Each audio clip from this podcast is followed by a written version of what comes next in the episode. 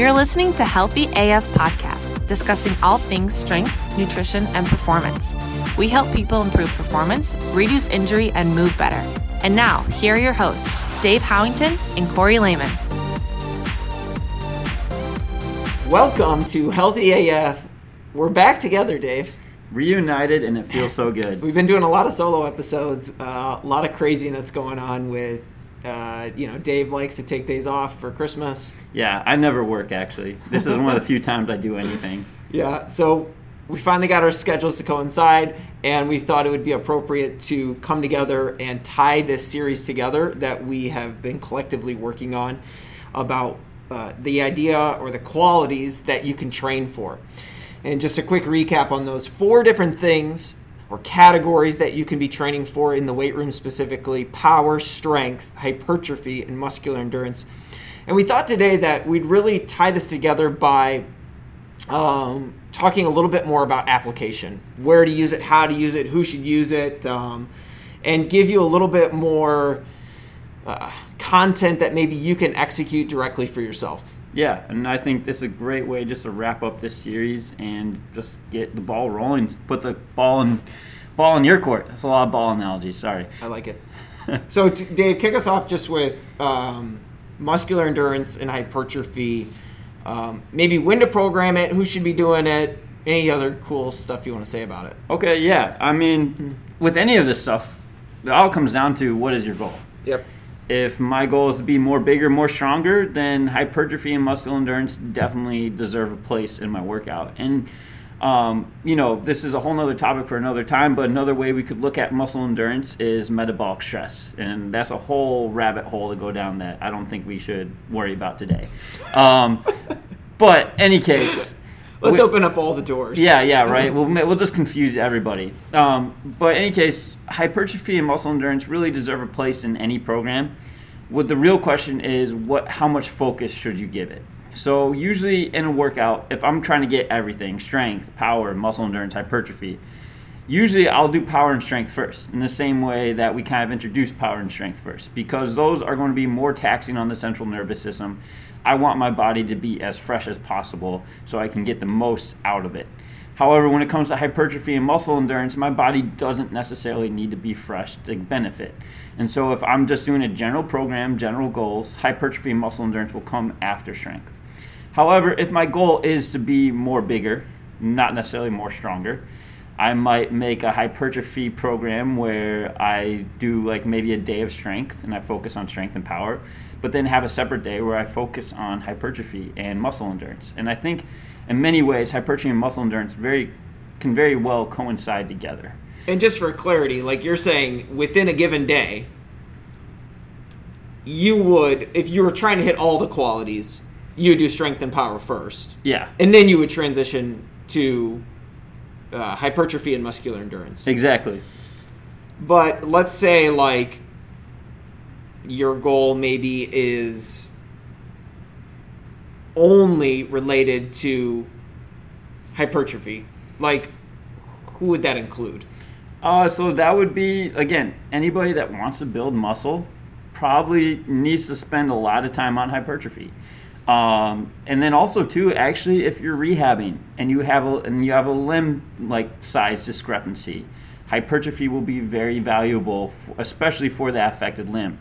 And that's the other thing too is hypertrophy and muscle endurance are can be very valuable and helpful when maybe you're rehabbing and you're not able to necessarily attack strength like you would if you're healthy. Um, but the other thing too is just in general creating overall overall better movement. Um, if I'm moving more and I'm moving with good form, then that's going to help improve my movement capabilities. Do you, would you say, in your opinion, is hypertrophy the most popular or the most used? Just when we're talking like general population, the majority of their stuff is going to fall in which category? Yeah, I would say hypertrophy is probably the most popular. A lot of people, and muscle endurance as well. It's also the most misunderstood because I think a lot of times, especially muscle endurance, people go after muscle endurance. They're doing 15 rep sets, doing you know something like Tracy Anderson method with like five pound dumbbells. when in all actuality, you need to challenge the system. And using five pounds is great if you're doing like a 60 rep set. But, uh, and believe me, and if you're doing it right, that would suck. But more times than not, you need to actually use appreciable weight, even still. But that being said, hypertrophy does seem to be, from observation, the most used rep range and probably the most misunderstood. Yeah, and I think it's, it's probably safe to say, though, like almost everyone is going to have hypertrophy or muscle building rep ranges and set ranges for the majority of their program. Yeah. Right? Like, if we think about it, um, most people, like even athletes, you got to build muscle. Yeah. Right? Or um, people that want to lose weight. Well, you got to build muscle in order to improve metabolic rate and lose fat. Yeah. And so I think it's so important, like what you're saying, is we got to clear up the misunderstanding because ultimately, for the majority of people, this is going to make up, I think it's safe to say, 50% of, of their program. Oh, absolutely. And I think, especially when we're talking general population, um, now if we're talking like the rare population, like Olympic lifters and power lifters, they might not use as much hypertrophy in their program, but then even then, it depends on where they are at in their season of lifting. Right. Um, but I would say, yeah, hypertrophy is probably going to make up most of the programs, and even too, like we've talked about this a little bit. One of the most effective ways to set my body up for better, improved body composition is to focus on building muscle. Yep. So let's then, you know, we'll come back to hypertrophy, but while we're on this topic, how would you parlay strength and power into let's just say a, a single workout. Okay. Well, first off, the importance of strength and power can't be understated. If I want to build, we've talked about volume for hypertrophy. If I want my body to be able to handle volume, the stronger I am, the more volume, the more work capacity I have. All right. But that being said, I think a lot of times when we think of power, we have a tendency as humans to think all or none, right? So if I can't do it perfectly, Right. why do it at all? Right. Right. And I mean, that's something we've fought against with this podcast because it's like, shoot, we're not perfect with this thing as much as you know Corey might want us to be. Uh, but like with power, it doesn't have to be Olympic lifting, throwing weight all over the place, picking up a keg and throwing it around or mm-hmm. anything like that. Power can be effectively trained just by, for you personally, trying to add a little spring to your step. All right, so when it comes to power and strength, you know, let's talk about first older population. They're going to benefit from using power, but it's going to look differently than like a 19 year old in college, right? So, one of the things we want to think about is power absolutely still should be trainable. Like, we shouldn't ignore it just because we don't think that it's going to look the same. It's just going to feel relative to who that person is. So, older population, I love using skips, medicine ball work. Just you have to recognize you might not throw it as fast as your college student will Right. and everything. But that I like to put at the beginning of the program because again we've talked about it's the most taxing on the system and it's also going to work as a valuable primer for the rest of the program for the rest of the session. Yeah, and when we and I, I did the solo episode on power, I talked about the force velocity curve, how like you know, if you're really trying to develop power at, like an athlete for example, obviously you have to use more of a load, but if you are general population um, you could do things that are higher on the velocity curve, lower on the force lo- load, so that it's easier on your body. Case in point, like a skip or a medicine ball throw, where there's not a lot of impact on your joints. Exactly. Uh, then when it comes to strength, everybody's going to benefit from, from strength. We talked about this as well. Strength is your glass. The stronger you are, the more you can put into that glass. You know, like I always say, more bigger, more stronger, more stronger, more bigger.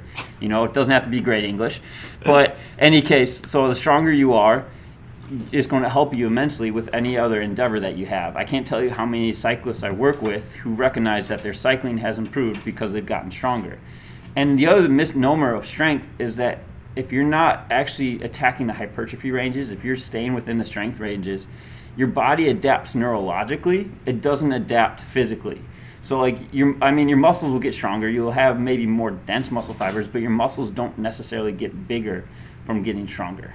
And I think that's a mistake a lot of people make. So a lot of people talk about how they want to do a toning workout, but then they're in the muscle endurance and they're in the hypertrophy ranges. So they're actually not doing a toning workout, they're doing a muscle building workout. If you really wanted to tone, you'd probably stay in the strength ranges. Wow. I think I just learned something. There you go, yeah. Toning. Toning. It's sort of a made up word. It is. There's really no such thing as toning. Um, to be fair, uh, one of my favorite groups to follow, especially because I think body image can be a big thing. Um, and so, a shout out to Girls Gone Strong. They do a great job of talking about how, you know, if you're a woman, like, you should still be lifting weight. I mean, my nephew, he's a year old and 30 pounds. You, I don't think doing lifting five pound weights is going to be helpful in that Yeah, it's a great point. Or carrying a bag of groceries is probably what 10, 15 pounds at Oh, least. yeah, for sure.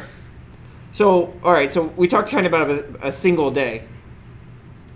In kind of in short or in a concise way, how would I think about this on like maybe a year long program? Like, when would I prioritize endurance versus when would I prioritize power?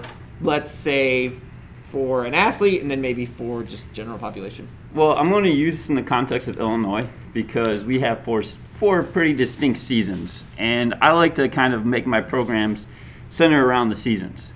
So I always call winter hibernation mode. That's when I'm going to prioritize. And that doesn't mean I'm not training strength or power or anything like that. But during the winter, I'm going to prioritize muscle building because I'm not really going to get outside a ton. So, you know what? I'm just going to spend a lot of time in the gym, focus on building my muscles, focus on even maybe getting stronger and everything like that. And you know, I'll probably eat a lot of food, and so I want that food to go towards as much as possible Muscle building building. mu- muscle building. Yeah. Come spring, you know, I'm able to get outside a little bit more, but still not a ton. So I'm going to probably start prioritizing a little bit more power work. You know, if I have the opportunity, it's a nice day. I'll maybe go outside, do some sprints, or grab a kettlebell, hit some swings outside, that that kind of thing. And then come summer, I'm really into power, and then that's where I'm going to do a lot of sprint work because I can get outside a ton. I have a wide open space. Yep. And then come fall, it's starting to get colder outside. I'm going to start prioritizing strength and kind of helping gear myself towards hibernation mode again. Yeah. No. So that's one way. That's one way I look at programming, and that's one aspect I like to use is take the advantage of the four seasons, take advantage of the weather because there's something nice about just training outside, and it sucks doing it in the cold. Now, let's say, and I think that makes a lot of sense for general population. Let's say, um, like a soccer player. Okay, so How, what, what would you do there? that you have to worry about that soccer player's season, right? Um, so in the off season, at the start of the off season, I'm going to prioritize muscle building.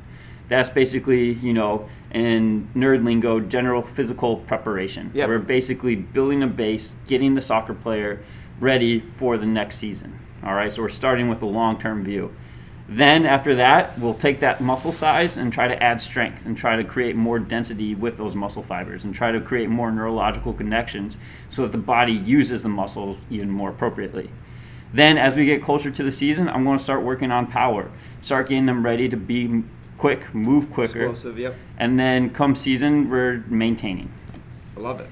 And lastly, what about um, let's say a triathlete, somebody who's an active, you know, they're they're doing a ton of ton of miles, ton of endurance work on the bike, swimming.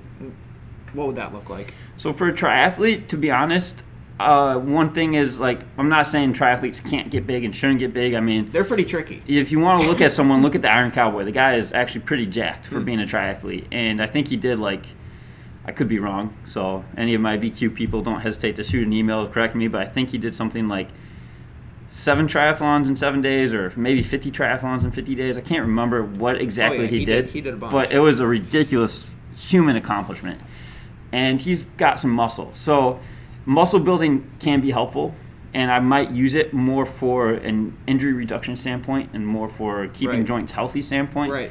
Um, but I'm probably going to shift a lot more focus onto power and strength because Mm-hmm. if you think about it, they're getting a lot of repetitions, and that's what hypertrophy and muscle endurance is: is repetitions. Yep. They're getting a lot of repetitions when they're running, when they're swimming, but what they're not getting is a lot of time under the bar. They're not getting a lot of time producing power in a quick sense. Hmm. So with triathletes, it's not necessarily periodizing one thing or another. I might more so look at the movements and change up the movements from time to time with a little bit higher emphasis on strength and power. Yeah. No, I love it. So, guys, obviously there's a ton here. Um, if you got questions, as always, shoot us an email. You can shoot us an email at healthyaf at gmail. Dot, a healthyaf podcast at gmail.com. Sorry. Oh, don't forget that part. Don't, yeah. don't forget the podcast. If you got a question, we can answer it for you. Um, or if you want to know specifically on how your program uh, you know, should be written, we can give input on that. We're always available if you want to come in and discuss, um, do a movement assessment, or even program writing. We do that for people on a monthly basis. They do like a one time a one time a month check in. So there's a lot of different variables, but hopefully this gives you just an, a little bit of an insider peek as to how you should be structuring your program for your goals and what you should be incorporating. Yep. So until next time, guys, stay healthy. AF. Thanks so much for listening to this episode of the Healthy AF podcast, where we help athletes and adults move, perform, and live better. If you're not subscribed already, be sure to go ahead and click that button right now. And if you found value in this episode, we'd love if you would do us a quick favor and rate and review the podcast. We'll see you on the next show.